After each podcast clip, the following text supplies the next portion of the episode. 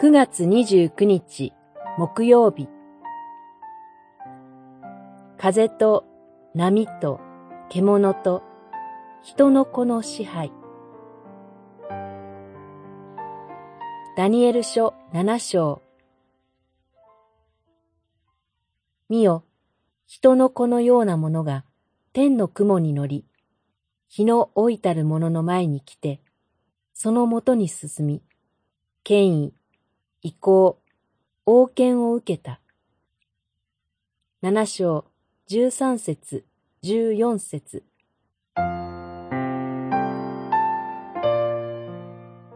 この世の権力は時として獣のように襲ってきます。ダニエルが見た幻はその様子を指し示していました。風が吹き、波が立ち、四頭の獣が現れます。獅子のような、熊のような、豹のような獣が、さらにその三頭よりも恐ろしい第四の獣が現れます。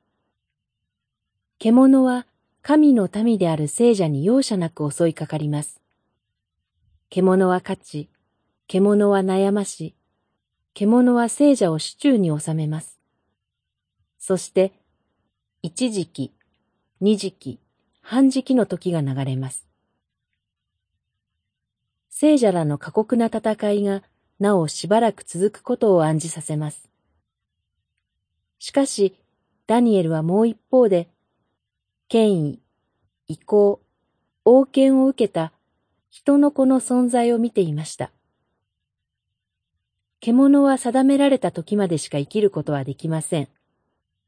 それに対して人の子の支配は永遠に続き、その統治は滅びることがありません。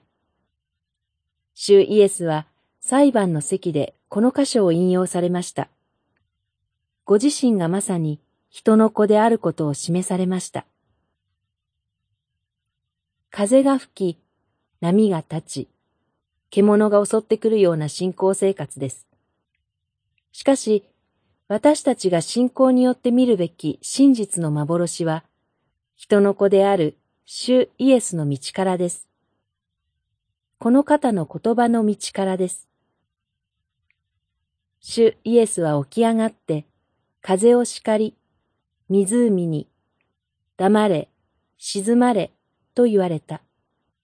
すると、風は止み、すっかり凪になった。マルコによる福音書、四章、三十九節。祈り。風も波も獣をも治めるイエス様の道からを信仰の目をもって見つめることができますように。